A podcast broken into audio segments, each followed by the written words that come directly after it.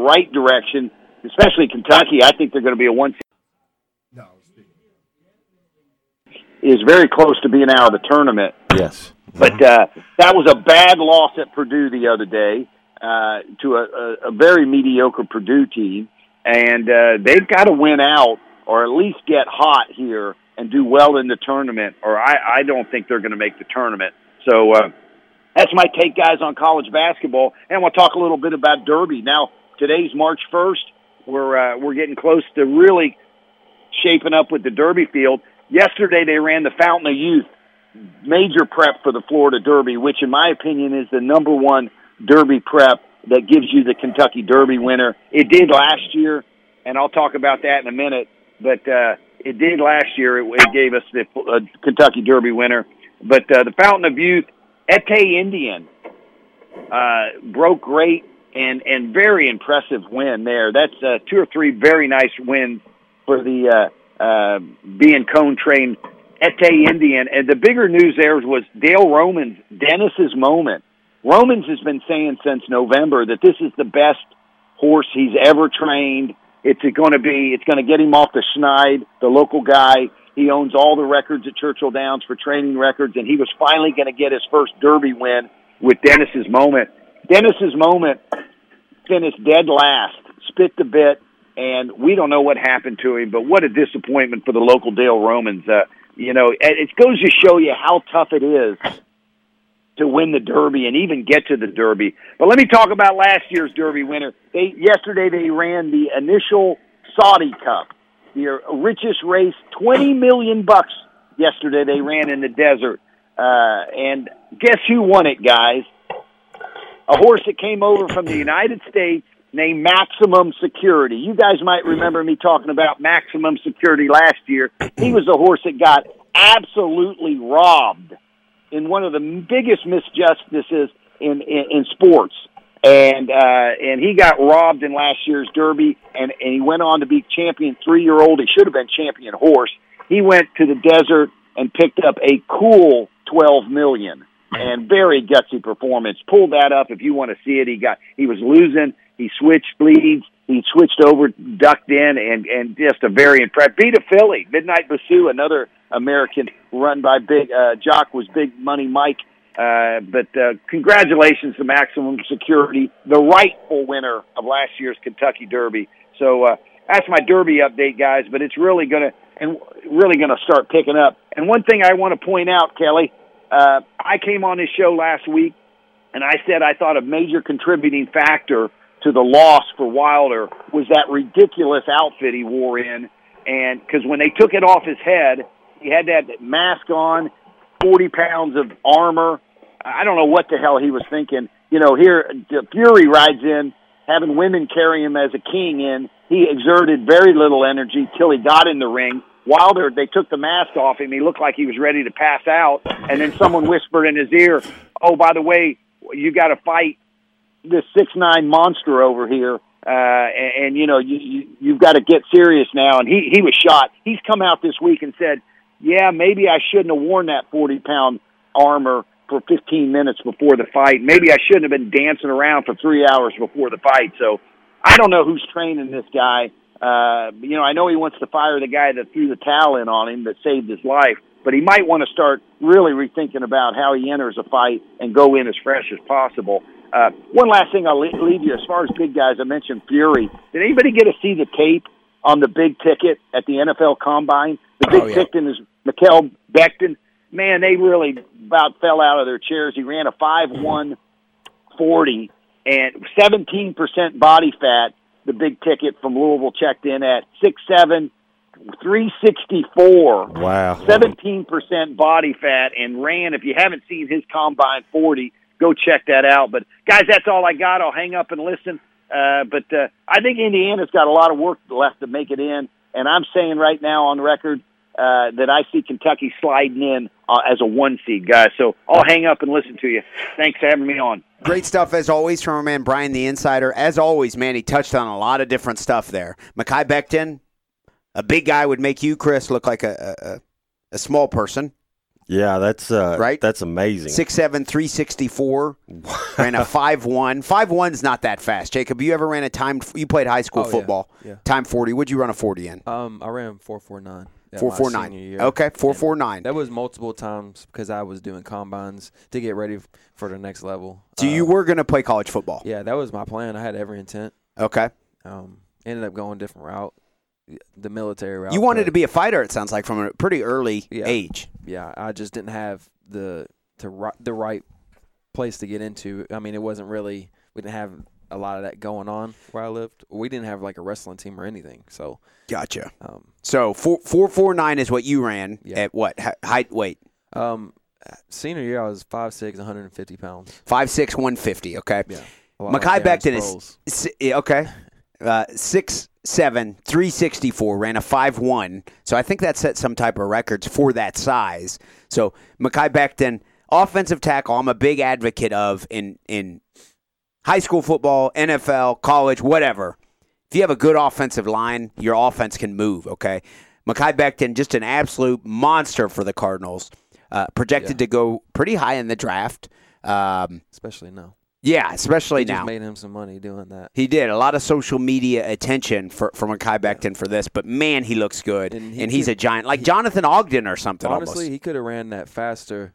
Um, you could tell, but he's never had to run a forty. Like he probably didn't like these skill guys who are going to camps to. they've been doing that since they were young. Well, and they before like leading up to this, their training is the proper form because that can take you know that tenth of the second off that you need. Or uh, Forty is everything for those skill position players. yeah, and I mean, not everything. He just straight up ran that, and for a guy that's, I mean, I was just talking about that with with uh, one of my friends from the gym, Trevor. Um, Shout out Trevor Goldsmith. yeah, and I was like, it's unreal. Like these defensive linemen, these offensive linemen, especially the D line that are running like Oh, four my God. or four sixes, and I mean they're over, they're over like probably out two eighty, and it's just it's unreal. football. Unreal That, that's a uh, testament to how dangerous football is. My God, That's what a if you're lot of weight. what if you're- at you. What if you're a linebacker and you're looking this way? You're trying to guard someone. You're, you're some. All right, let's say a tight end goes out for a pass. You're like, oh, I'm going to look this way. No, they're running it, and then you turn around and Mekhi Becton was sprinting straight at you. Yeah. You think that's safe? No, I'd say football is You know, maybe. people talk about they they try to talk about how fighting is so scary. I mean, football hurts way worse than fighting ever did. I know I know uh, Derek Overstreet can agree. I've seen him. shout out to Derek posts. Overstreet. It hurts way worse because you got you're first off you're getting hit every play. With MMA, there's a lot of grappling. There's sometimes you won't even really get punched. Yeah, Ben Askren went for the first like what 18 fights of his career. He said he didn't eat but maybe two Yeah. total punches. Football, you have first off, there's no weight classes. Right. I mean, if you're in there, like you know, I play DB. Sometimes I have to come in. It I'm going to get these you know these big old linemen and just getting just getting rocked, and then you have somebody tackling you with full force. It's not just not just a punch. It's their entire body coming at you, head head to head. You and know, you have to pay attention to more than one guy as well. I mean, Yeah. you're you're going to get blindsided. There, You have Oh, Dem- yeah. Demarcus Ware or Khalil Mack or whoever, big, fast, um, Terrell Suggs. Historically, some of these guys who are just huge Ray and Lewis. fast as hell. Yes, they're just going to sprint at you and lay you out. I'll draw a, a, a, a, a parallel here. Um, so we had the Derek Overstreet. Um, we have all right. So let's let's tie it into some of Brian's other conversation. He said he thinks. Oh, so Deontay Wilder. Okay, talking about safety of a sport. That's what it was. Okay, Jamel Muhammad. I'm sure he's happy about the, the big horse race yesterday in the Middle East. Shout out to Jamel. um, what do you what do you mean? Why would he be happy about? yeah, it? he's always real pro Is he a uh, big- Arabic guy, and He's a big horse horse guy. Yeah, I guess so. Um, he could be a jockey. um, but Deontay, all right. So talking about the safety of certain sports versus each other. Okay, man, Jamel and I were messaging during the boxing match between Fury and Wilder, and he said around like the fourth round, he said, "Damn, are they going to let the Deontay Wilder keep going? He was bleeding out of his ear. Yeah. that's His crazy. eardrum had had apparently ruptured." And ap- apparently, Fury was really hungry and thirsty, wanted to Oh lick it my off. god, how creepy was that? He, he like was acting like he was going to li- licking the ear, But the blood out of his ear. But That's they were just con- expected. so boxing is crazy. Talking about the safety of sports, I would say the most dangerous sport is football. I'd Yeah. say number two is boxing. Yeah. in my opinion, and then MMA. Just So- my opinion. You need to come see Armored Combat today. Okay, God. So if we count that in, are you going to Armored Combat today? I am. I've watched some of those clips, and people will be looking one way, and then they'll get blindsided by a real heavy sword Yeah. and knocked out. and again, we're Yeah. talking no weight classes. So, So that that's more dangerous. a guy my size is 170, and I'll be in there with 300 pound guys that have 100 pounds of armor on, and they're swinging axes from blindside. So Okay. I can relate. so as far as the big, relatively mainstream sports, Yeah, yeah, I guess.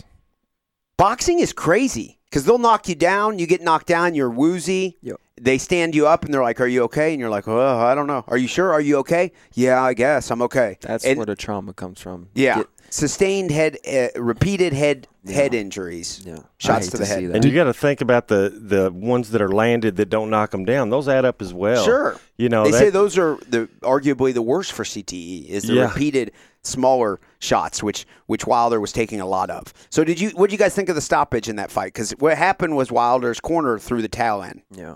Jacob, what do you think? It made me happy because I've seen, you know, uh, probably last year, I can't remember the boxer's name, but he was Yeah. taking so much punishment. And Passed. He ended up, he, yeah. Passed they away. probably could have, you know, guys like that that are so tough, like you know, like Wilder. He, I mean, he's very tough. You can't question that. I know he had his excuses after the fight and stuff like that, but I'm ignoring that.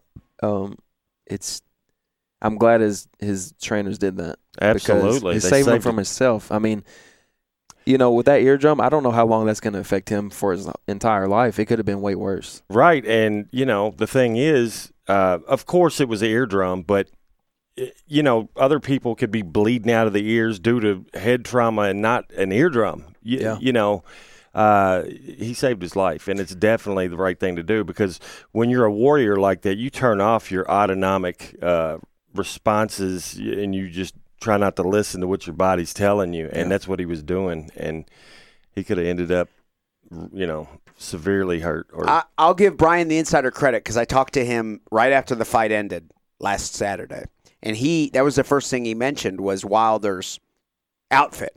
Okay, and when Brian said that to me, honestly, I was like, okay, you know, I, I he.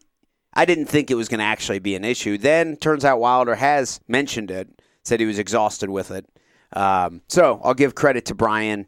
I guess he, he's got some inside information on specifically that. But what did, Jacob, what did you think of those outfits? The ring entrances for both boxers. I love it. I love all that stuff. Um, it's just a huge, like a huge spectacle. Um, Wilder should have went the route like the Gypsy King and just been carried out. Yeah. Uh, Instead of carrying. Hangman walked out like a Power Ranger super villain or something. I mean, that was. Yeah. I liked it though. A lot of people was like, "This is terrible," but that's just what boxing is. That's what, that's big boxing now nowadays. You know, and, and for It's about the years, for, for years, maybe it has been. Yeah, you know, yeah. there'll be um, whoever boxer has whatever ring entrance. I remember when Floyd Mayweather fought. I think was it Juan Manuel Marquez, and he came out in a sombrero. He was like taunting him. He calls himself Yeah. the Mexicutioner, and so they they always people always fighters always have these different intro uh, outfits. Uh, Branden, what did you think of the stoppage? Was that a good good move by the corner of Deontay Wilder to throw in the towel? 100%. Who cares about the money? We need our fighter around. What Branden? Do you think um there should be more of that in MMA? Hmm. Because I see it a lot. A lot of these times. I mean, guys are just taking damage. They're- They have no chance of winning the fight, and sometimes I've, especially at the UFC level, I've seen where they need to throw in the towel. And you're taking years off your career, or do you want to? You know, I we're all tough in there. Sure. You know, some more than others, but sometimes you're too tough for your own good. Yeah, and I agree with that. I think um, as a as a rule of thumb, I think MMA is a little bit better about the stoppages. Um, I don't know if you guys saw the UFC last night. I did, yeah. There was a controversial stoppage. Everybody's upset. They said, "Oh well, we know what we're signing up for when we get in there." But if you watch that fight, um, he was extremely wobbly on his feet. I, you Mm-hmm. know, some people play that rope a dope thing where they act like they're wobbly, and Oh, he was but he up. was he was legitimately wobbly, and uh, he was still throwing. Man, I mean, let's not let's not take that away from him. He still had a chance, but We know what was happening. is it worth it? And it only would have been a matter of time before he had gone down, Yeah. and then you know the ref would have had to have stepped The, in to um, protect him. So In that situation, the legs don't lie. He, I mean, he he looked like a, a newborn deer. like he's on ice, Yep. in. you know, it was a controversial stoppage, but we know what was happening there. That guy, uh, the the big Russian, I don't even know his name. There's so many like of these awesome Russians coming in from. Uh, in- Ankalaev. Ankalaev beat uh, Cutelaba. yeah, he threw. Good attempt there. He, he just kept throwing head kicks. I mean, he was about to get his head kicked off, Yeah. and yeah, That was I- crazy how many head kicks were thrown immediately before that. Yeah, so for those who are in the audience that didn't see it, he had taken several head kicks, was getting punched in the face multiple times, was on wobbly legs at best, spaghetti legs.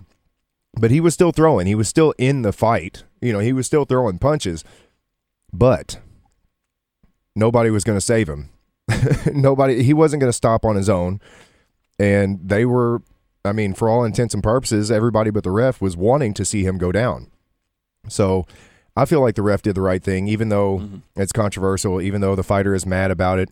But the bottom line is, if you were doing what you needed to do to protect yourself, you wouldn't have been in that position. That's right. So it is what it is, man. I I, I feel for the refs, man. They've got a hard job. Yeah, they got. I mean, you got to act on the fly right there. Like I, I'm not gonna critique him because he that's the decision he thought he should make at that time. He sees a guy taking so much damage. He take like five head kicks in ten seconds that he's wobbly. I mean, Yeah. it, it- you don't call the fight and the guy ends up dying. You know, uh, obviously uh, they're going to be looking at the ref and the opposite. Sometimes for a ref, it's it's lose lose. Right. I mean, So there, It's a difficult spot to be in. Yeah.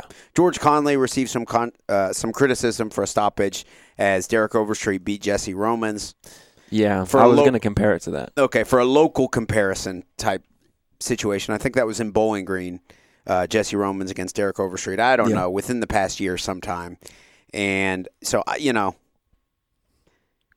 that that one could be looked at differently because it looked like Jesse Romans had maybe survived a, a barrage of punches and, ki- and knees, and then was maybe trying to go for a guillotine. Then he stopped it. But you think that was a good stoppage, It was. Okay. I mean, we could go back and look at that, and there was so many unanswered strikes. And when you're not, it would be different if he was like moving and trying to like maybe disengage. But he, I mean, if you just shell up and you're not moving, and then the ref comes in and then stops it. I mean, it was like a weird timing, but it was just you can't do that. Like if that was me, if I was just shelled up like this and Yeah. taking multiple shots to the body, you know, most of the shots were, were to the body.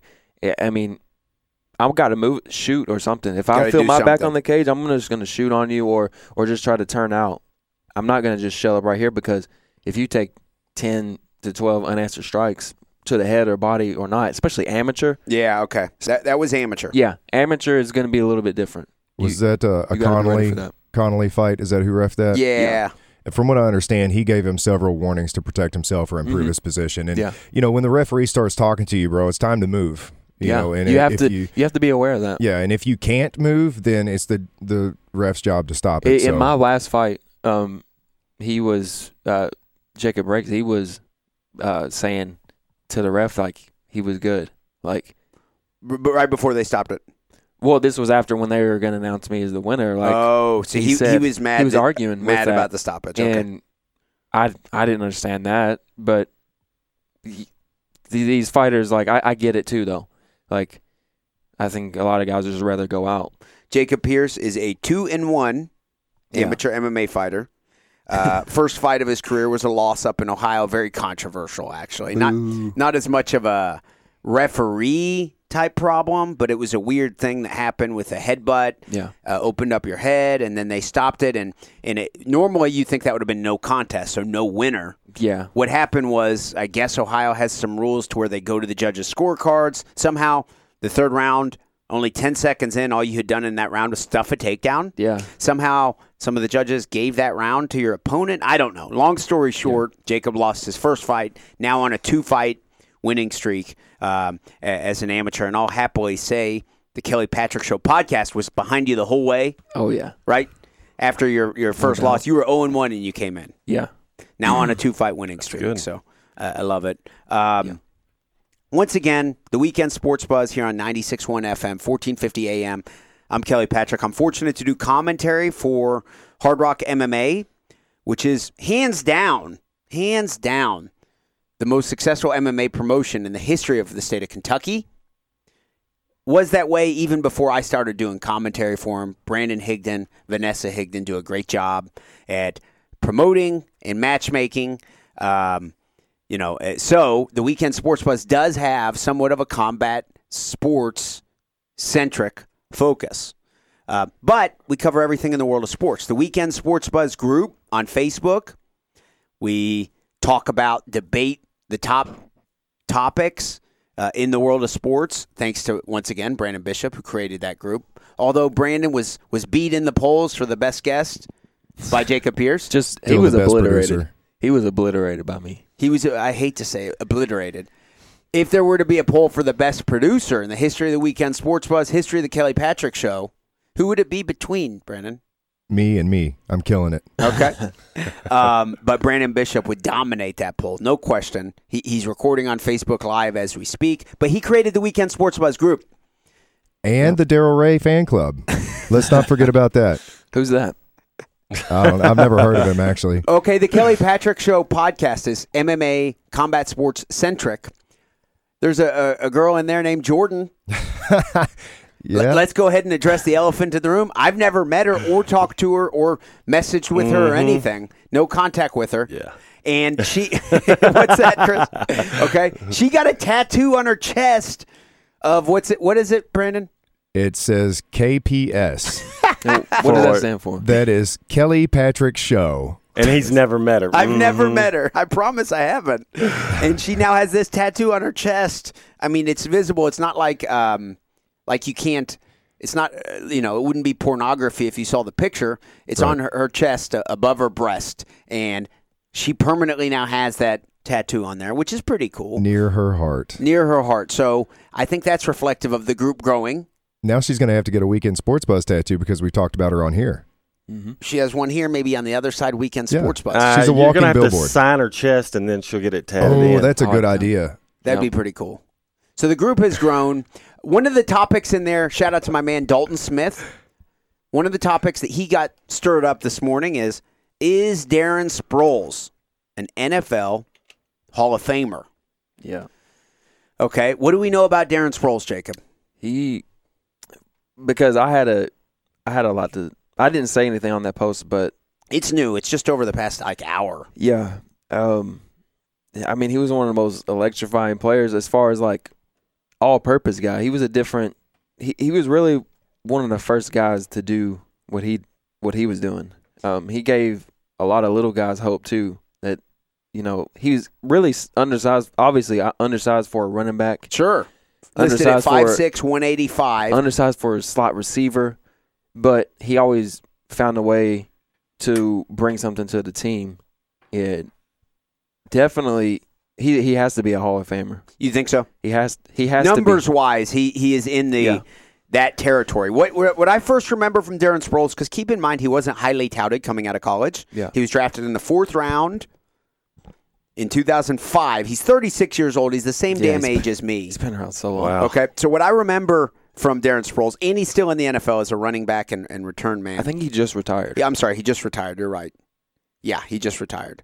Okay, but what what I first remember from him was remember LT Ladainian Tomlinson. Yeah. when he was putting all all those freakish numbers alongside Antonio Gates, Keenan McCardell, And- uh, Philip Rivers, and even Drew Brees. Yeah. Probably even back then. So from 2005 through 2010, Darren Sproles was the backup running back to Ladainian Tomlinson. Mm-hmm. He was almost a uh, guy who'd run out for little routes on his own. Ladainian Tomlinson was putting up freakish Yeah. Record-setting numbers. that third down back and like Third down the back. shotgun Thank sets. Um, and that's what that's what he is. He's like a great third down back, um, return man.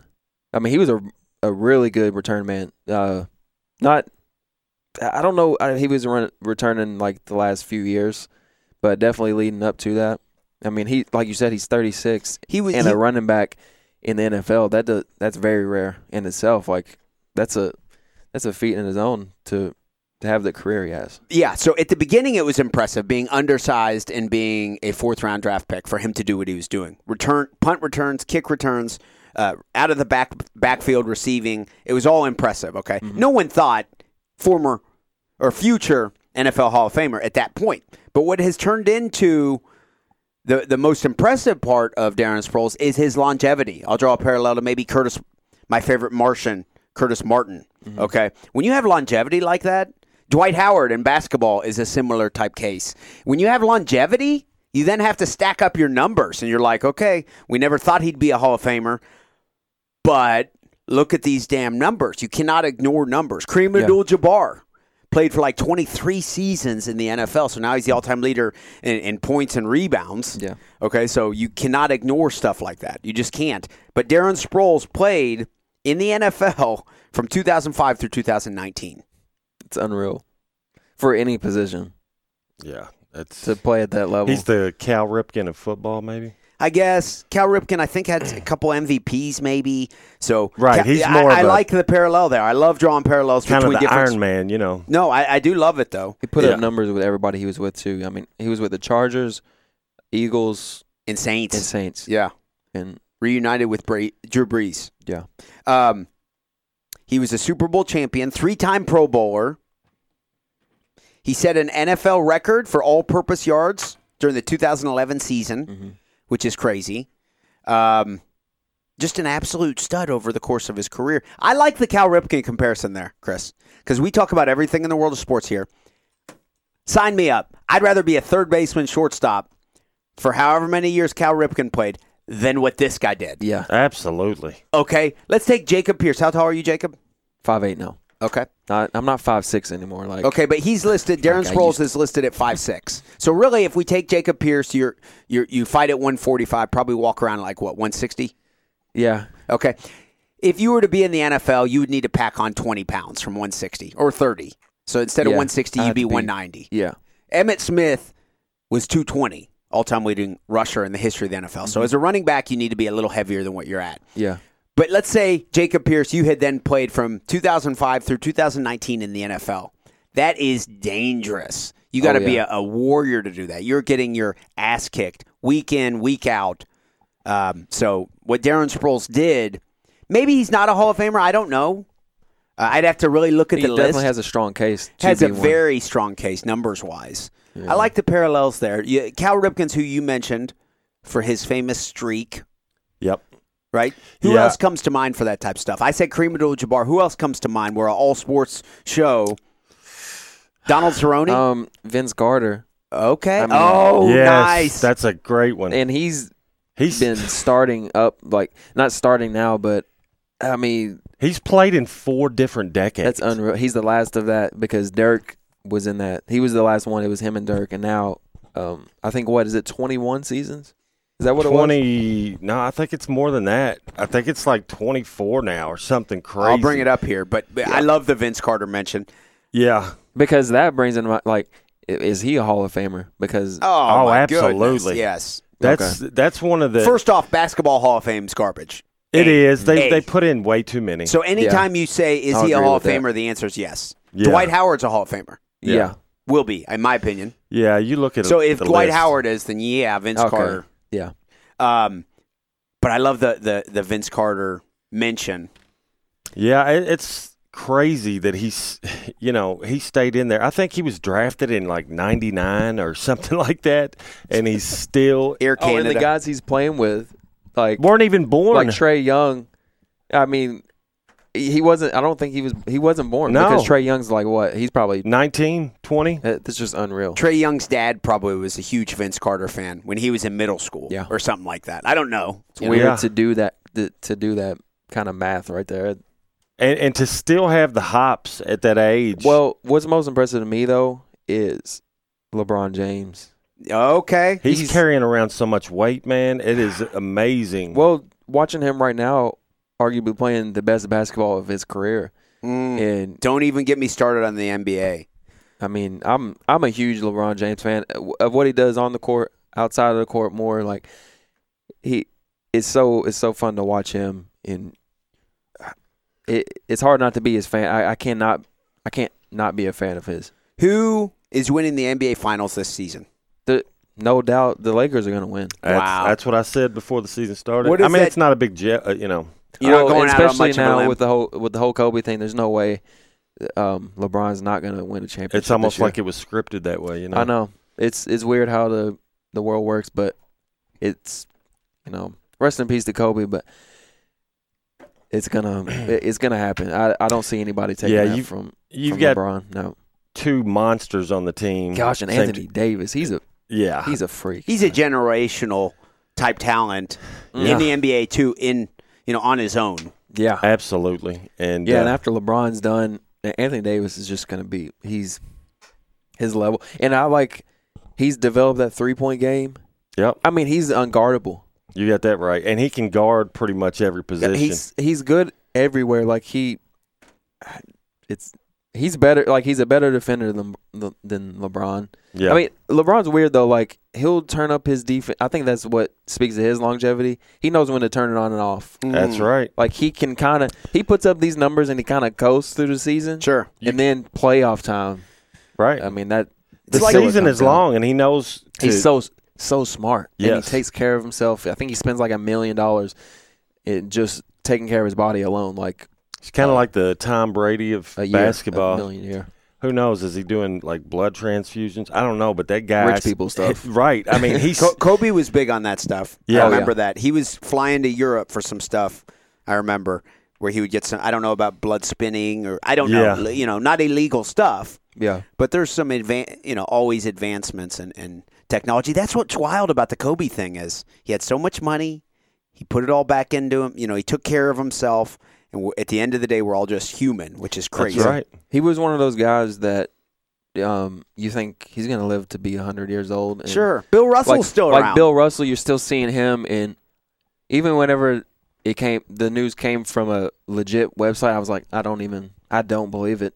Even up until like like a week after, I was like, no. Because he's one of those guys you think he's just gonna be seen around forever, co- uh, and contributing to to everything, to the game, to women's basketball. His his daughter coming up that that passed too. Yeah. And that's it's just a shame. Now, here on the Weekend Sports Buzz, I think we are at our best. We're kind of freestyling, which is what we were just doing, talking about Cal Ripken Jr. and Vince Carter and LeBron. So I appreciate everyone tuning in. I plan on doing that more in the second hour. We want to talk some play the hits, some college basketball. Yeah, Chris, we've got to hit on a lot of things in college basketball. It's you please keep bread and butter. help to Yeah. make sure that we stay on track for that because I can go off into some weird little tangents, which is fun. Don't Oh, get yeah, me wrong. That's most what I'm here for. We appreciate everyone tuning in once again. The title sponsor of the weekend Sports Buzz is Louisville Combat Academy, located at 7908 Beulah Church Road, Louisville, Kentucky 40228. We appreciate their support. Branden, you'll be teaching some kids classes there today. Yeah, we'll be beating up children today at That's one really o'clock. nice of you. He's Yeah. a renaissance Well, I'll man, bring mine. Branden. I'll bring my kids by. They need He, it. he Yeah. shows up to the station this morning riding a skateboard, man. This guy, it, he does can do it all. everything. A little bit of Everything. everything. He I'm gets not- on Except for beat me stage and in he's, a- he's a, a pole. comedian. I mean, come on, man. I'm- let's be clear. I'm not good at any of it. I don't let but him I do lie a to little you. bit of This everything. guy's amazing at everything. What's your pro MMA record, Branden? Uh, five and three. Okay, well, the, compared to everyone who's listening, that's pretty good. It's all right. Okay, your stand-up routine the other day was good. Thank you. Yeah, it was. Jacob, do you see it? oh yeah. It was good. I would not say that it's good. I promise you. Avery Yeah. has good sets. I mean, 100%. Avery's funny. I tell him that. I don't just say that. Right. Does that make sense? Well, if Oh, you yeah. say that, you're just setting them up for failure. Like if he wasn't actually funny, then you're just gonna be like, Right. That's You just don't a bad lie about friend. that. Like if I was like, "Hey, Branden, it's not funny," I wouldn't message to him hang and say, it up, "Hey, I man. enjoyed." it. I wouldn't like. I wouldn't react to the video. I mean, it was. yeah, some yeah. good I'm stuff. not going to go out of my way to say you you're horrible or you're garbage or anything if it wasn't funny. Yeah, I want everybody I to would be still honest be, with me. I would still Yeah. be supportive Yeah. of you because it does take guts to get out there and there's something to be said for that even if you do bomb. And statistically that's what's interesting is you will bomb if you keep going. yeah, for that sure. That wasn't Oh, a yeah. bomb though. I feel like I, I just wanted to go ahead and get the first one out of the way. That way, it's kind of worst case scenario. So uh, I went to watch and then ended up actually with a mic in my hand in front of everybody without any material. And I figured that's the worst that could happen to me. I did that once. I did a 5 minute set once uh 10 years ago.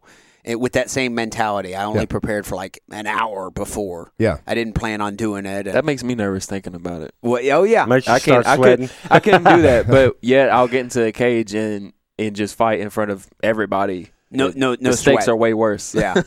yeah. And we we appreciate everyone tuning in to the weekend sports buzz. We're going to head to a break. We got an entire second hour ahead of us. Louisville Combat Academy buzzline is 502-384-1450. Please give us a call. Get in on the action for Jacob Pierce, for Chris Embry. Of course, behind the glass, we got Branden Bishop. Stay tuned. We will be back with more of the weekend sports buzz.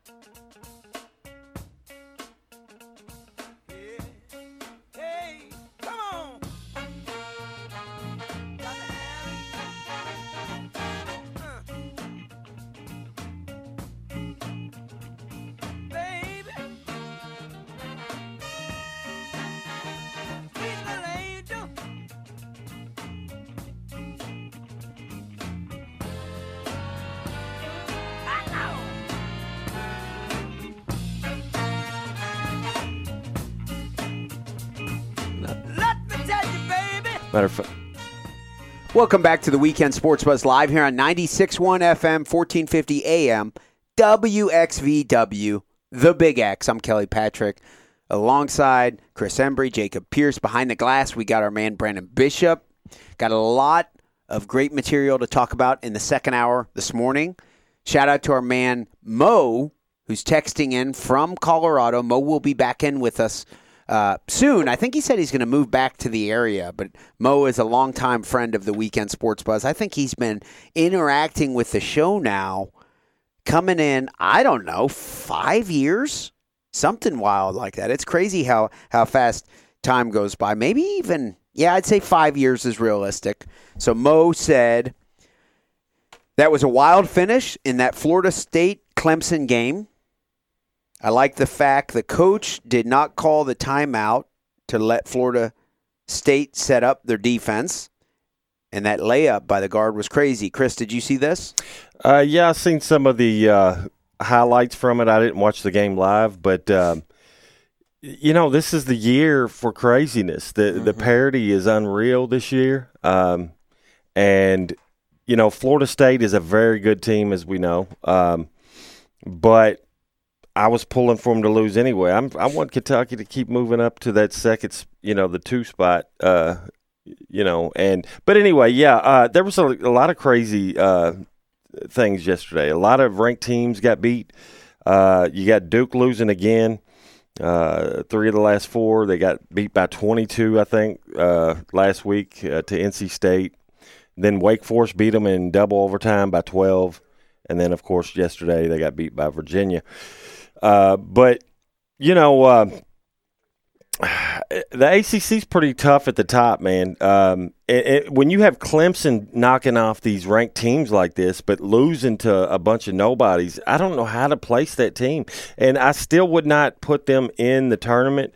Uh, yeah, they beat. Uh, I believe they beat Louisville, they beat Florida State, and they beat Duke. So the top three in the ACC got beat by you know Clemson, uh, but I think they they're right at uh, maybe three games above 500, maybe something like that. Okay. Earlier, we mentioned Darren Sproles and his longevity. We referenced Vince Carter. I say Kareem Abdul-Jabbar. Chris, you mentioned Cal Ripken Jr. Okay, so we're drawing some parallels there. The Louisville Combat Academy buzzline is 502-384-1450. It's almost as if, Chris, you mentioned baseball, and this guy called in. That must be Marcus. We've got Marcus on the line with us. Marcus, how are you this morning? Well, I'm I'm doing all right, and, and right there at the end of the first hour, you made a comment about how sometimes you go out on little, you know, odd sidelines or whatever. So I thought I'd call in with one. Let's hear it. Well, have you ever seen the show Open All Night? Um, I have not. Anyone seen that show? Nope. Never Nope. heard of it. Okay. What is it, Marcus? Well, it's it's you know I'll be fair. It is kind of an obscure show because it's on British television. So here in the United States, it's only on public TV, right? Okay. But it's bas- it reminds me a lot of this show. There's a, a, a very genial storekeeper who owns a 24-hour convenience store, and the characters in the show are mostly just the people that drop in and visit him because they, you know, they'll talk about sports and politics and say outrageous crap, and then they just leave.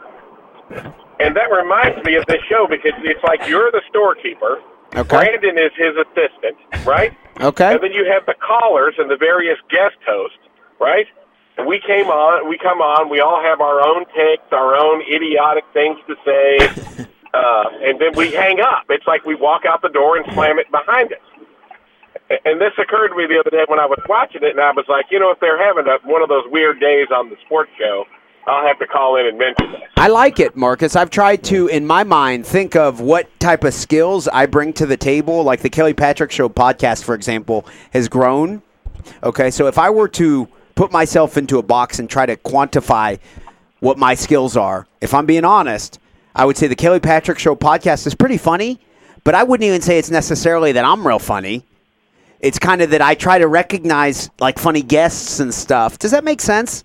In tr- choreograph. yeah, so the it's almost like I'm a producer more so. Does that make sense, Branden? Yeah, yeah. So I like the parallel there, Marcus. I, I'm Yeah, with you fun. on that, and that's the same type of uh, uh, brand or product here on the Weekend Sports Buzz. So I'm with that, Marcus. I like the comparison. Mm-hmm. Well, that's something. Hey, uh, how about Duke giving up 113 points?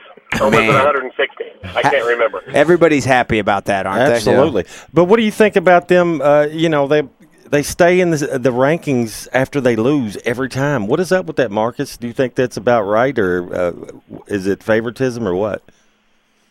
Well, I think these days the rankings in college basketball are just, I, I don't want to say a joke because there has to be some validity to it, but I think that when you have Duke losing to Stephen F. Austin and then giving up 113 points in the same season, but yet they've won 20 something games and they're in the top three in the ACC, the default reaction is, oh, let's just keep them in the rankings, right? Yeah. It's just like UK, right? Yep. I mean, they lose to uh, who was it? Bowling Green, Evansville. Evansville, Yeah, Utah. right? Yep. Yeah. So, but still, they keep winning games. That they're in first place in their conference. Why would you drop them out? You know. So the the other thing is, it's not like we had a sudden surge in the Pac-12, and now you know you got eight teams in the Pac-12 that are good, and they're taking up the rankings. Right. It's almost like the traditionally good teams. Well, who else are you going to put in there instead of them? That's right. Yeah.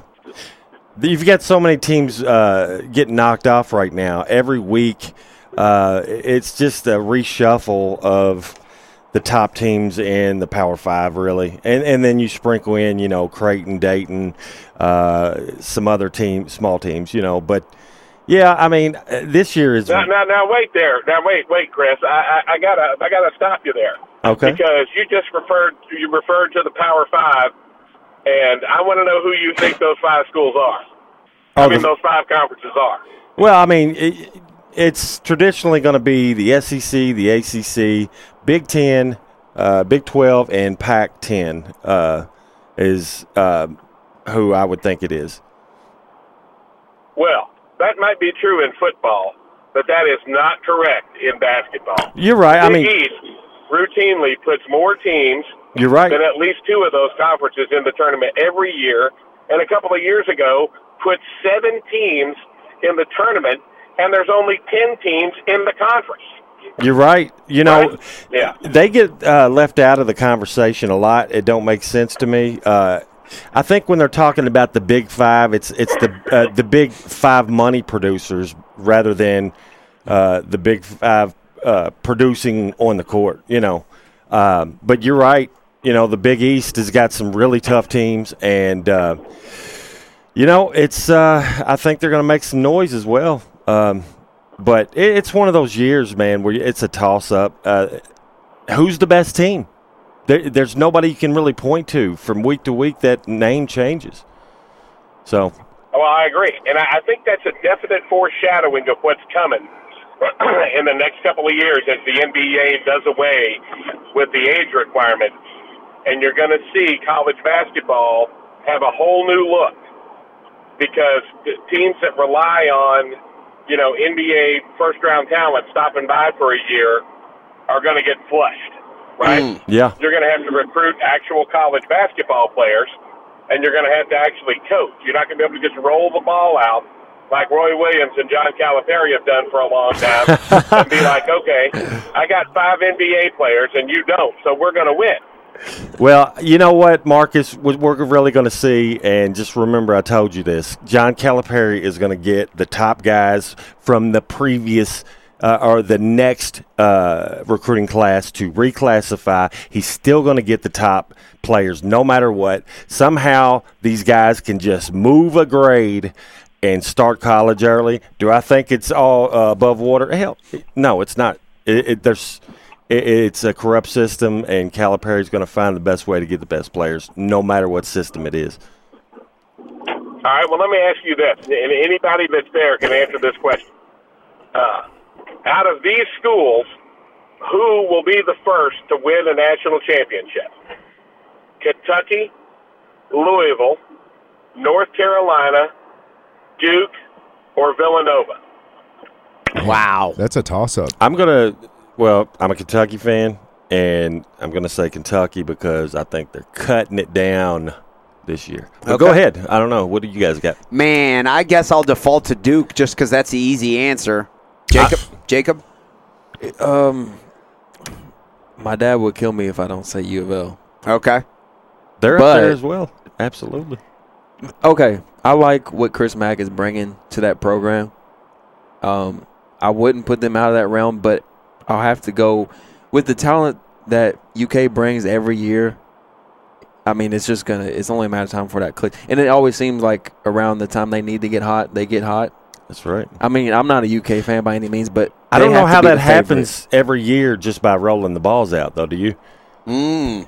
You know, uh, he's never given credit because he recruits at such a high level. But I'm gonna tell you this: uh, he gets everything out of his players. Look at the Yeah. NBA; what these guys have done from Kentucky. Now look at all the players that went to Duke. Where they at? Well, with with Calipari though, they come back to like John Wall. That's right. He he builds relationships. I respect that out of Calipari. He he builds genuine relationships with his with these top guys that they're bringing in, yeah, and and you know he does get all that. he gets the best defensive performance out of every player he has at any position. No. Uh, somehow he gets them to play agree with that. amazing defense. I'm with you on that. Cal is a very underrated, I'd say X's and O's coaches, but in particular, I'd say defense. And Rick was too. Rick Pitino and Calipari both. You got to play like real serious defense to get minutes for them, and that's how they then Mm-hmm. Have success. Right. I mean, does anybody talk about X's and O's in the NBA? No, they don't. No, Because Calipari is running a NBA style system at Kentucky, he's somehow dinged for not being a good coach. Well, he's getting these guys ready for the next level, and you don't set have a lot of set plays. You have, you know, some thing, things you do, but you make it mm-hmm. simple and you let your guys play ball your without thinking too much, right? So, you know, I understand a lot of people uh, get on him about the oh he's just rolling the balls out, but the man produces, you know. Marcus, great input. Thank you very much for the call. Before we let you go, anything else you'd like to chime in on? Did you guys watch any of that uh, Democratic clown car show this week? Politics are rigged, man, just like sports. We know this. Go ahead. What are your thoughts on that, Marcus? Well, I, I- you know, it reminded me a little bit of the Republican debate a few years ago. Hold on, I'm at McDonald's. They might come on and ask me to make my order. Tell them I want a large I'd like two sausage biscuits, please. Okay. Thank you. What'd you say? Get them for you? I should have, right? Marcus, thank you so much for your call. Any closing words of wisdom?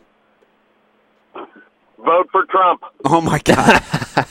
Great stuff as always from our man Marcus. Thank you so much.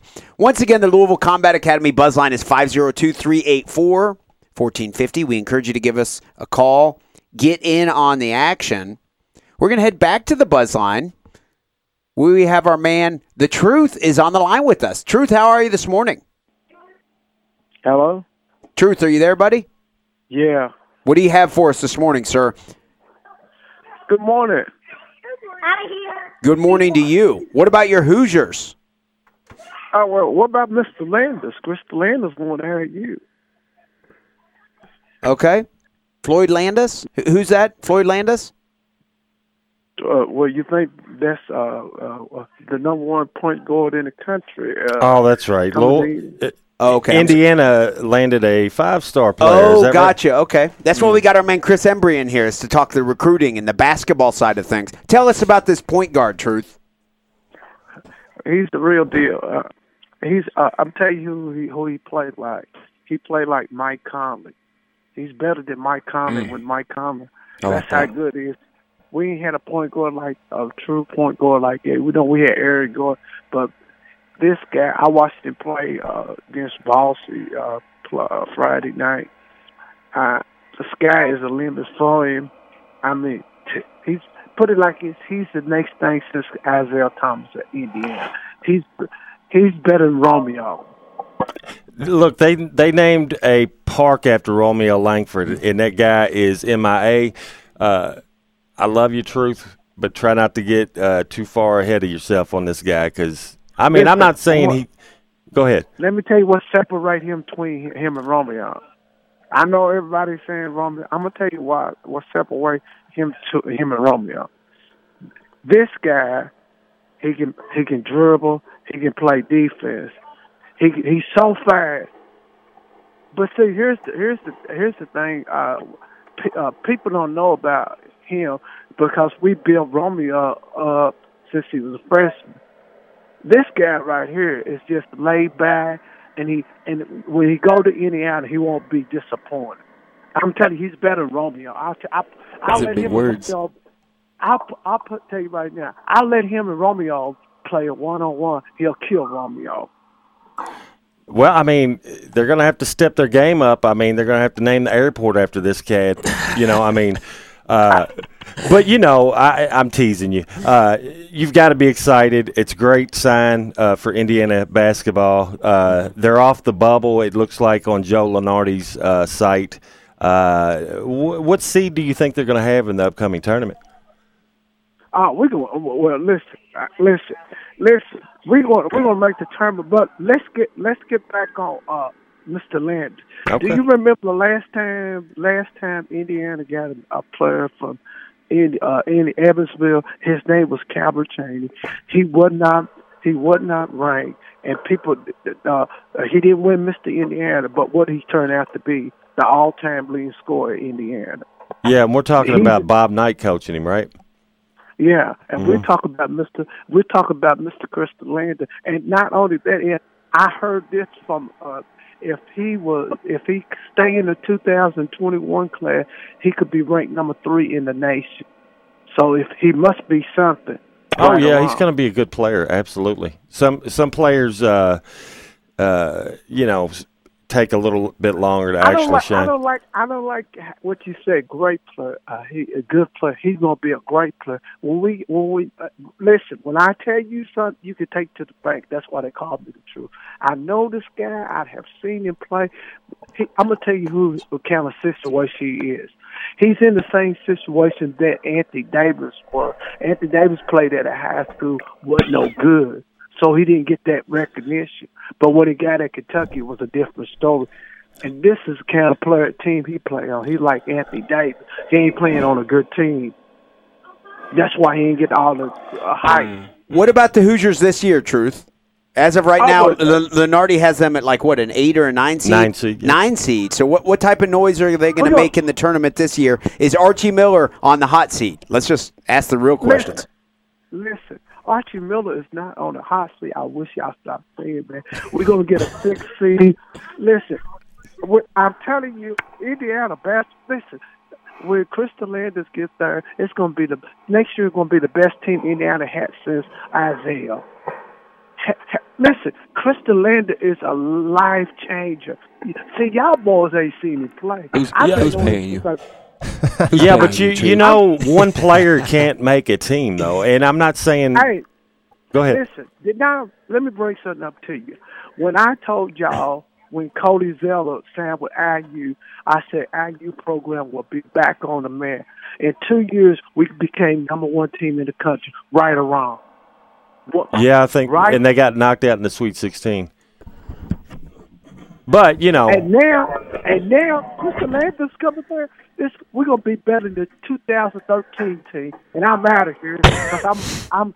Hey, Khristian Landers. You know why I like Khristian Landers? I have watched him come up, and he's he's laid back, and I can promise you this: we won't have no problem shooting three points. I can promise you this: we won't have he won't miss no layups. I can promise you this: he'll shoot about eighty-eight percent at the free throw line, and he'll shoot fifty-three from the three-pointer. Cause he's the real deal, like Holyfield, and I'm out. I love the truth. Truth, thank you very much for your call. Truth has been calling, and I've been here on the weekend sports buzz every Sunday morning for like almost nine years now. Truth has been calling in since day one. Okay, and I love the truth. A good, couple good content. good content for sure. And he's a ba- a, a, a sports historian. He's a Yankees fan. Okay, he's a big big Hoosiers fan. If you didn't pick up on that, uh, I'll, I'll, I'll continually reference on two separate occasions preseason for Indiana Hoosiers football. He's predict predicted the Hoosiers to run the table and win the national championship. now I mean we Dedicated. won't kill him right off the bat on the football because they ended up winning what nine games. They had a last- very impressive season this past year, which admittedly I was dead wrong. I did not predict that. That's right. Uh, but either. he mentioned Landis, and I, I, my mind, I didn't know who he was talking about. Okay, now maybe that's a name I need to remember, Chris. Uh, I thought he was talking about the cyclist Floyd Landis, mean- who ratted out Lance Armstrong, and I thought, I thought he was drawing a parallel for uh, longevity because Landis, I guess, had a pretty good run for cycling. So yeah, I was completely confused on that. But I appreciate the truth. I do. Landis, I'm familiar now with some point guard who's going to shoot 88% from the line and is going to be the next, I guess, Calbert Cheaney or Isiah Thomas. I'm not saying he couldn't be, um, but you know the problem is is a lot of these guys are built up to be that uh, before they've even bounced the ball one time at the next level, and uh, it's a different game, man. You got to think uh, it keeps getting condensed from high school to college. You only take the best. Then from college, obviously NBA. I mean, he's going to be playing against guys just as good every day. The Big Ten is pretty tough. Yes. Okay, it's difficult to win on the road in the Big Ten. It's been a pretty good year for the Big Ten, and so we'll see. Now the Hoosiers. I asked him if Archie Miller's on the hot seat. He said that was blasphemy. Okay, but I mean, he really kind of is. Now, if they make a solid run, let's say they get out of the first round, they make it to the Sweet 16. No, no longer on the hot seat. But traditionally, Indiana Hoosiers are a, a basketball power, and you have standards for a program like that. You gotta you gotta produce, and thus far, Archie Miller honestly just has not. Now, I want to encourage our listeners: if you're on Facebook, join the Weekend Sports Buzz Facebook group. Shout out to my man Terry Coulter, who has been very interactive on the page today. What he has presented is a pro Darren Sproles in the NFL Hall of Fame argument. If you look at his numbers, due to the longevity, Darren Sproles is a Hall of Famer. Yeah. I mean, it did, he put up the numbers. It doesn't matter how long he played. I mean, are we going to do that? We're going to have. Do you have to get these certain amount of numbers in a certain amount of years to be a Hall of Famer? Or yeah, it's a sliding scale, I it- guess. Like okay, well, quarterbacks are putting up these ridiculous numbers because they're playing. I don't. Do you I have to know. look at his playoff numbers? Uh, you know, did did he produce anything in the postseason? He- you know what I'm saying? Uh, some people look at it like if you don't have a ring, you're you're not, you don't belong in this group, or Okay. you know what I'm saying? I, I don't agree with that. I think your numbers you can only control what you can control, and Yeah. that's you and your numbers. Especially at it, it's hard with a team game like that. like that's this. right. That's what I'm saying. you can't do it all. That's i- is different. Like uh, you don't need a ring to That's to right. say Absolutely. you, you you need to be in the Hall of Fame. It brings And- up an interesting conversation, okay? And I always mention him, probably more than any other radio personality does, but Joe Smith, okay? Joe Smith played basketball for Maryland. He had a real good college career. He was the number one overall pick in the NBA draft in 1995. Versus those type of expectations, was he a bust? Sure. Okay. But he had that one word that we mentioned earlier longevity. Okay. He went on to play for 16 years in his career. So in hindsight, he made a bunch of money. Okay. Yes. Put up some pretty good numbers. He played from 95 in the NBA through from 95 through 2011. Now people can say, "Oh, Joe Smith was a bust." This, that. He was a skilled six foot ten power forward who rode the bench a lot, but he made a ton of money. Was he a bust? No. Because if you compare him against other busts like Kwame Brown, total the Oh, entirety that's a, career statistics. Anthony Bennett, most Shots recently fired. yes. from uh, UNLV. Oh, he's definitely not a bust. But it, what did he draw fans? I don't know. Maybe not. People, a lot of people listening may not even recognize the name Joe Uh, it's Smith. such a, a bland. I mean, uh, nothing against him, but it's just that name. His name is just like you know. but number one overall pick in 95. Okay, so I guess what I'm saying is you can make the ar- everything there's a lot of gray area when it comes to evaluating careers and you can make the argument yeah Kareem Abdul-Jabbar is the all-time leader in scoring and rebounds in the history of the NBA yeah. Yeah. He should be. he played for 23 seasons. Yeah. you could make He that won argument. championships. Yeah, he won 6 titles too. That's right. and he was only eligible to play college basketball for 3 seasons. And guess what all 3 of those seasons he won the national championship The player of the year. and the college player of the year.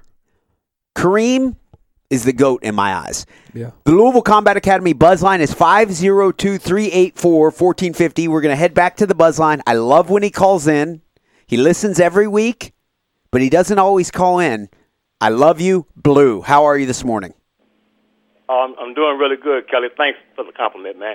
Hey, I want to. Um, I'd like to comment on what Chris said a little while ago about Calipari, about God Calipari. Hey, Chris, there's a, there's a reason why people say Calipari's not coaching. It's because he's not coaching them. He's getting NBA players that's already ready for the NBA. I mean, come on, man. A coach, the first thing a coach is known for is putting players in a position to win. And and, and as far as, as that's concerned, who would know better how, how to why not use a zone than Calipari? He's the one that got got shut out from uh, going to the Final Four. You know why? Because West Virginia used a zone against players that couldn't get, get into the basket, them to shoot. A, a, a coach implements his style into the players, Chris. Uh, if They don't go get great players. That's why he projected a, a failure so far in his career at Kentucky. He's, he's getting failure? the top team every year. He gets the top five almost. And what does he do with them? Hey, have you ever? eight when when they projected to go to the Final Four and win it all? He doesn't do that. He, he, and, and and they have about Coach Cal. Uh, uh, he he puts them in a, a so so called um, Calipari thing for so many months. You know why they get better, Chris? Because they're used they're getting used to playing together after a while. They're, they're the They- only they ones do that get better, though, right? You're wrong, bro. You're wrong. Get out here, Okay, let me tell you. Get out something. Let me talk real quick. Oh, my goodness. Let me tell you something. You're wrong because here's the problem.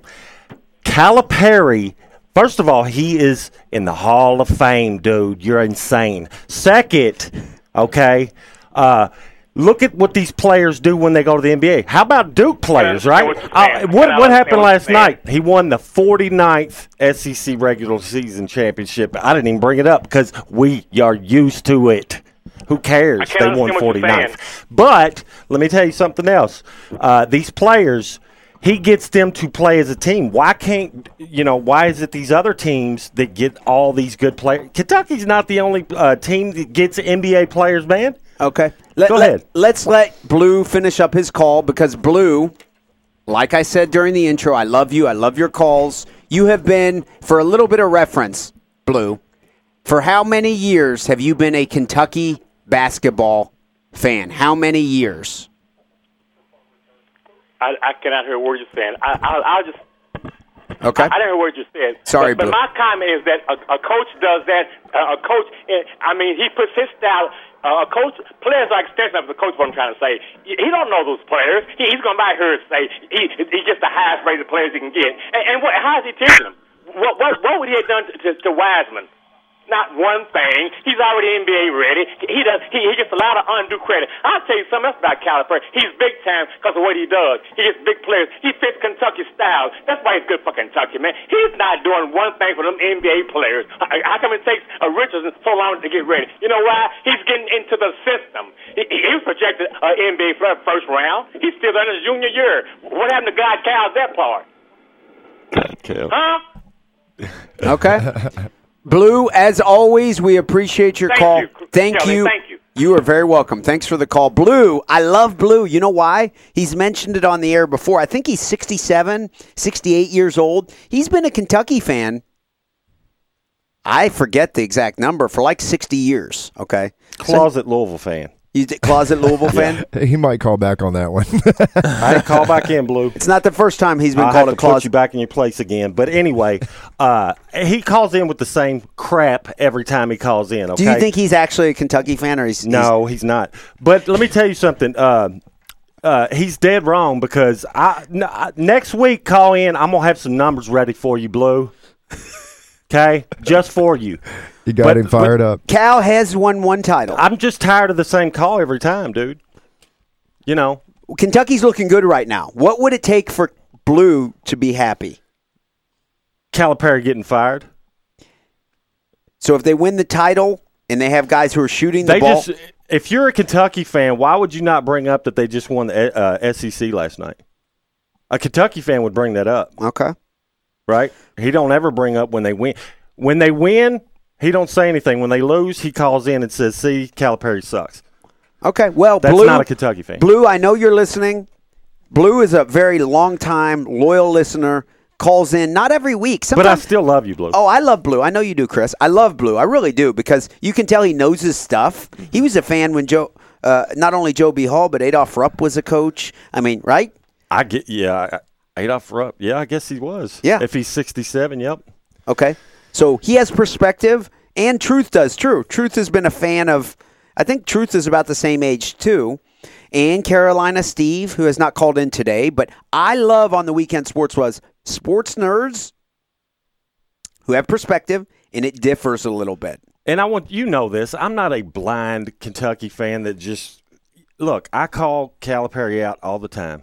I give Louisville props all the time. Yeah. Uh, I'm not, but but you, it's you so did, you old. did I'm tired little, of. you I'm did tired get a little, a little bit heated this morning. I'm I just wouldn't have tired of noticed. I couldn't tell. Like when we first got here, I couldn't tell who you were a fan of because you was giving Louisville some some props. Right. Kind of. I was like, okay, I don't know, but Louisville, hey man, they've got a good team. This is their year to do something. you're you're more like how I am at Yeah. the situation. Like, uh, obviously U of L is my team, but i- if UK's doing good, I have I have to give them their props. So I'm just being I'm just hating. and I and the thing is, that. is, it don't bother. Here's the thing: it don't bother me. Anybody can say whatever. I mean, we're all human. We all have our own opinions. But when I hear the same thing constantly, dude, I'm tired of it. For real. He's in the Hall of Fame for rolling the balls out. Right? Give me a break, dude. Give me a break. Okay. Well, I mean, I appreciate your enthusiasm, Chris. I do.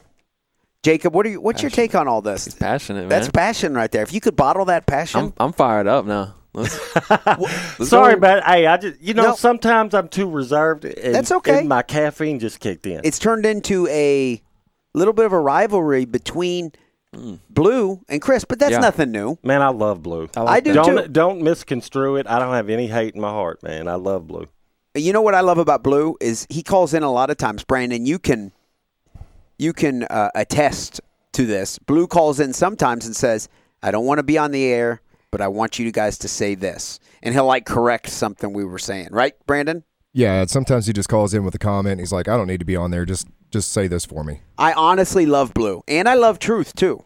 Uh, I love the Truth. Uh, Carolina Steve. We used to have a guy called named Kevin who would call in. We haven't heard as much from him recently, um, but they kind of come in waves. Jacob, you never know who's going to call in here. We On the, should um try to get Terry Coulter to call in because he he's weighing in a lot on the Darren Sproles. He is. He asked how we feel, but I can't comment back right now. But Why not? We need to, well, on on Facebook. I Oh, don't you know. Can't couldn't- comment. You can't Yeah, sit I'm here on your gonna- phone right now. I'm not going to multitask. Kelly, uh, I'm going to ask you a question. Who's the best coach uh, right now in college basketball? Coach K, no question. There's no question. Coach K. Okay. Now, There's no debate there. There's no debate. if someone debates that, call in. I'd love to hear your argument. So using Blue's argument with Coach K, he's a failure. why? But uh, if we're talking about what they do, Has he won four titles? He hasn't advanced these players. And he's not talking about championships. Uh, Well, uh, of course they they've won the championships, but if he has advanced those players to their ultimate goal of getting them to the NBA, I'm bringing the numbers next week. Who's the most successful player that Coach K has put into the NBA? Ever, uh, it would take me a minute to think ever, but I mean, in the last say, let's say ever. Grant Hill. El- Grant Hill. Elton Brand had that longevity word. Elton Brand. I mean, really, look at these names. They have had the the you know they have been able to pick the best of the best before Calipari came to Kentucky. I've got to be leaving some people. All right, so Coach K, admittedly, I said four. I looked it up. Has won five Five. NCAA titles. Um, he has been a coach from seventy four, head coach from seventy five. Eh, but his players Through- wasn't through NBA current- ready, right? Only Calipari's players were NBA ready. Do you see the problem? I mean, I, I, I- see your argument. I also see Blues, though. I guess, Right. Because he, he he doesn't like that they lack shooters. Kentucky lacks shooters. Yeah, and I Coach K had JJ Redick. Man, Right. Duke gets some good players. Though. I mean, like Absolutely Jayson they do. Tatum. We got There we go. Jayson Tatum, Zion, Zion, out right yes. now. Like RJ that's Barrett. some recent guys. Uh, but those guys, uh, Coach K created Zion, right? See what I'm saying? Coaches do what they do. Players do what they do. Players get themselves ready. Also, for you can't really. I think coaches get too much uh, credit for uh, player development because it's really personally your responsibility to get yourself ready. You know what I'm saying? Um, but anyway, you know, I just think, uh, yeah. Man, now, if we're talking Irving, about yeah. uh, what has Calipari done with those players, Calipari has not performed well at all when it comes to what he has done with the players he's gotten. He's won one championship, four Final Four. Yeah, he's done good. I shouldn't say that, but Kentucky should have three titles under Calipari. So he's failed at that. Absolutely. I will call him out every time on what he's failed at. Yeah. But he don't just roll the balls out. That's insane. dude. The Louisville Combat Academy buzz line is 502 384 1450. We're going to head back to the buzz line where we have the man himself, Terry Coulter. has been on the show with us before in the past many times. Terry, how are you this morning? What do you have for us? Uh, pretty good. How you doing? Doing very good. Appreciate your your contribution to the show this morning and your interaction on the, the Weekend Sports Buzz Facebook page. What's up with you?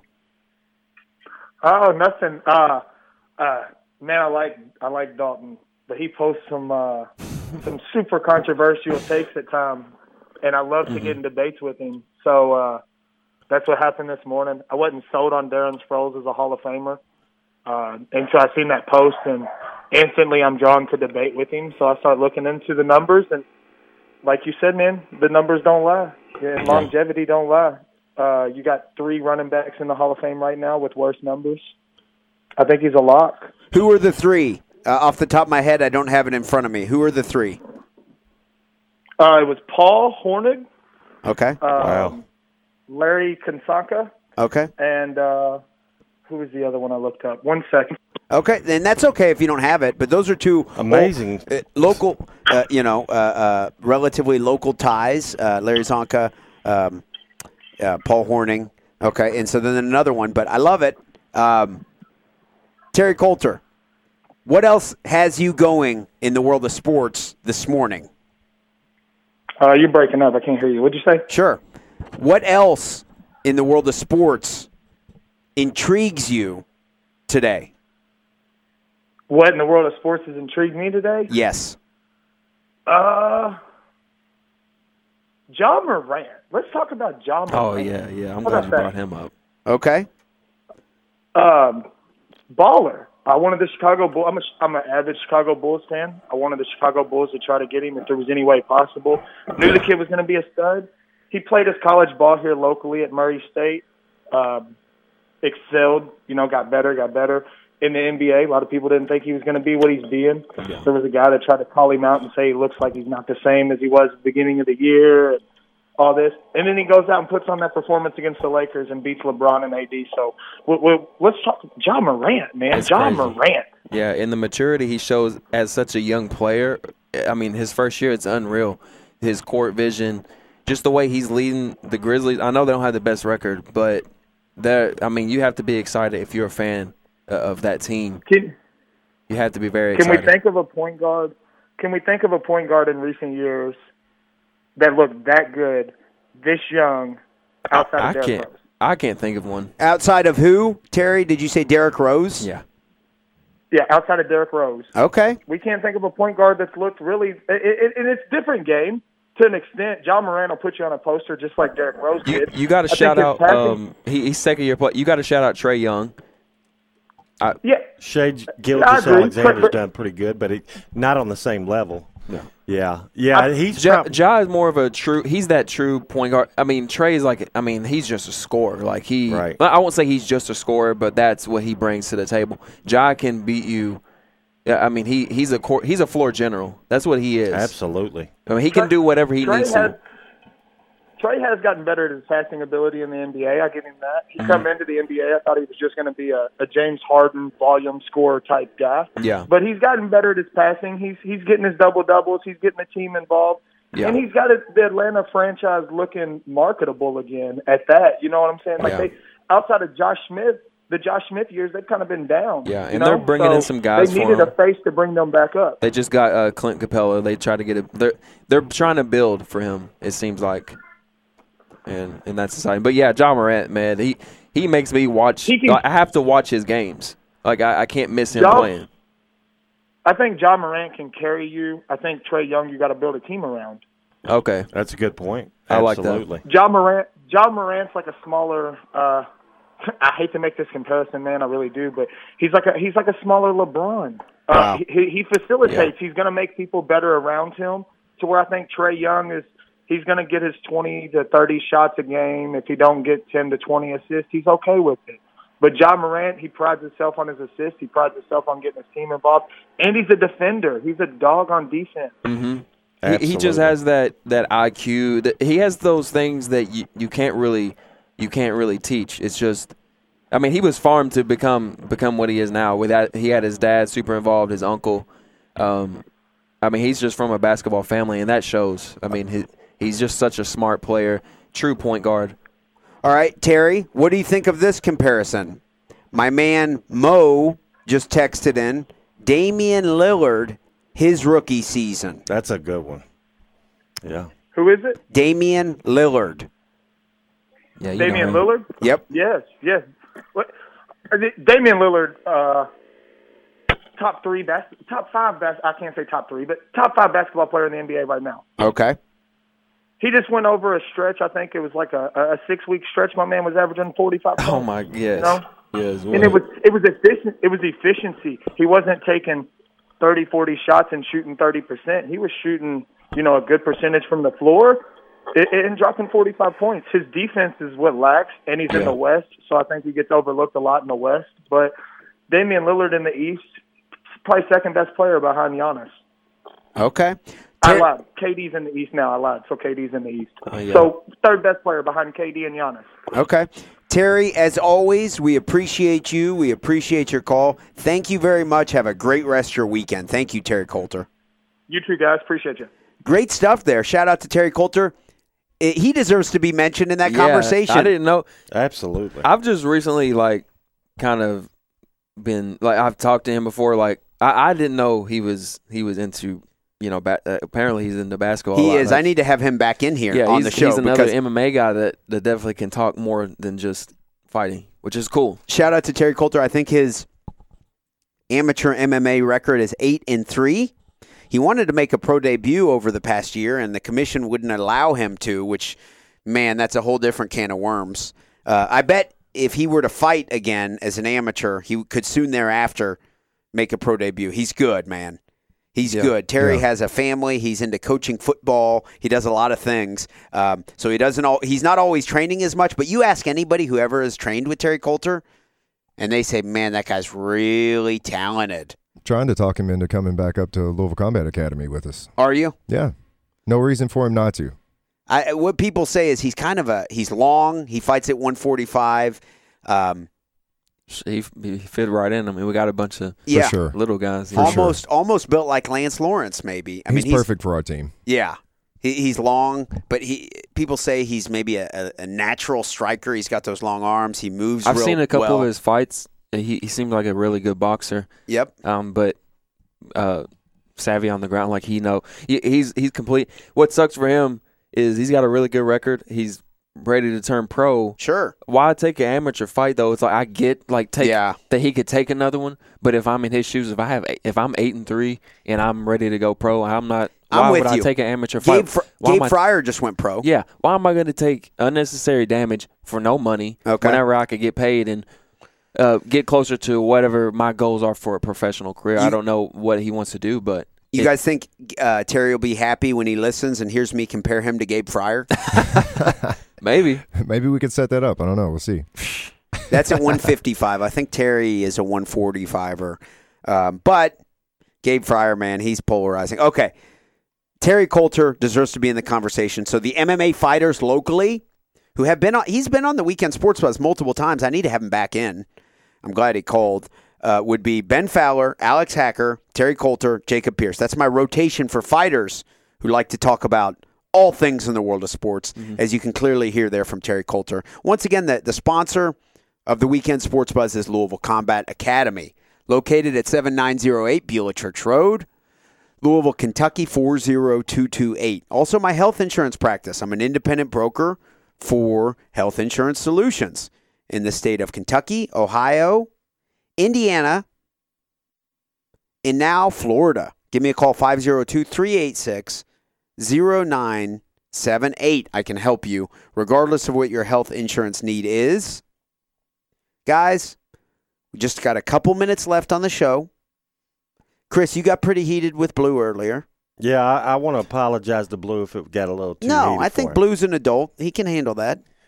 But you He's know, been heated at you too. absolutely. Not as much today, but he is. He is because you a That's couple. the first time I've gotten like that in three years. that is. You've been on here with us three years now. yep. Okay, but he he has you you called him a closet Louisville fan like two or three years ago. Yeah, that was jokingly, and I even said it jokingly. Now I want him to call back. No, he'll call back. the cool thing about Blue that I've learned is he'll call in and then we won't hear from him for like four or five weeks. And I say it Until on the air. Kentucky loses, I'm teasing Blue. Are Taking you some jabs. are Yeah. you really teasing Chris? I, I don't know. I There's some legitimacy. to- I, I, to I don't want saying. to call him out of his name. I don't know what he. I, I- we just know him from the air, and I love when he calls in. You know, but I will have some stats ready for next week. It's just you know the Calipari. The the uh, argument against him is old, and it's it's it needs to be retired because I, and I, he don't need me to stand up for him. I'm just a fan. Uh, I'm just saying it's it's the same tired argument that um, don't stand up. In my opinion, it's just my opinion. I'm one man. Mm-hmm. You know. it's difficult when you have a Hall of Fame coach, okay? Because fans are always going to be real high on you and then low on you, okay? Right. Chris Mack is welcome to the world of a, a big microscope, Chris Mack, because you have a week where the fans are like, "We love you, we love you," and then you lose two games in a row in oh, conference or something. They want your head. And they're ready to chop it off, aren't they? Yeah, Rick Pitino is a Hall of Famer, one of the best coaches in the history of the sport, right? In hindsight, Yeah. no question. But man, those Louisville fans would get heated on him at the drop of a hat, wouldn't they? yeah. They held up the fact that he didn't have a good record against you know Virginia and Kentucky, and look at his body of work, man. That guy is one of the top ten ever. What's difficult Right. is you then Yeah. have a, a program like Kentucky. Okay, you have uh, Adolph Rupp, then Joe B. Hall, then Rick and Tubby. I guess Sutton, but Rick and Tubby, and you win titles with all of them. Okay, Yeah, but then you you you you're, you're criticizing them. It's like the Yankees' job. You're criticizing them. You're not happy. You're happy. You're not happy. Fire. Okay, now you got Billy Gillispie for a couple years. right. You guys know how that goes. Yeah, I mean, I I hate to put Billy Gillispie and um, uh, the Indiana coach that I just Archie went- Miller. you know, they haven't been to the tournament uh, since he's got there. So, but you know, what I love about Truth is he's so pro the Indiana Hoosiers that he's just overlooking this season. Right, he didn't care about this He's, tournament. he didn't care that Lunardi has the Hoosiers in the tournament, which is huge. right. Huge. It is because it'll be their first time going to the tournament. Under Archie Miller, so Truth doesn't even want to talk about that. He's he's like, oh, they're going to win the tournament, win the title this year. Let's talk about next year already. Um, but I think it's big if Archie Miller. It's always easy to coach at one of those smaller programs. What are you looking at over here, Pierce? Uh, Mm. The knockout this weekend, uh, last night. Tell us about it. Big. Okay. Uh, Deiveson Figueiredo fought for the. Well, he fought Joseph Benavidez for the vacant flyweight title.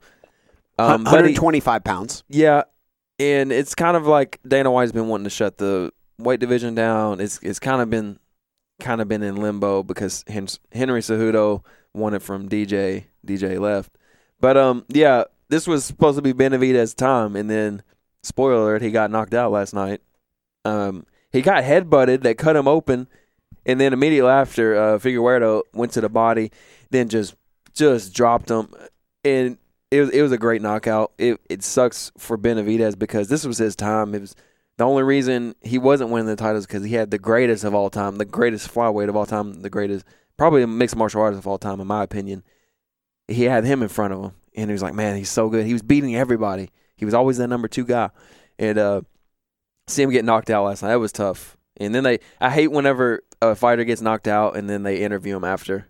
Like, Mm. I mean, you don't even really know what's going on. He he had a like a decent interview, but it's just that's the last thing you want in your fa- face. I would I would believe I haven't got knocked out, but or in especially like on a platform like that. I mean, it, it was a, a spectacular knockout though. Yeah, it's it's difficult to see someone get knocked out and then immediately be interviewed like that. Yeah, I don't think they should interview guys like that early after going. it's like they won't let him leave the cage either. Like, hey, we gotta we gotta get It- you interview. He's like, let him clear his head first, right?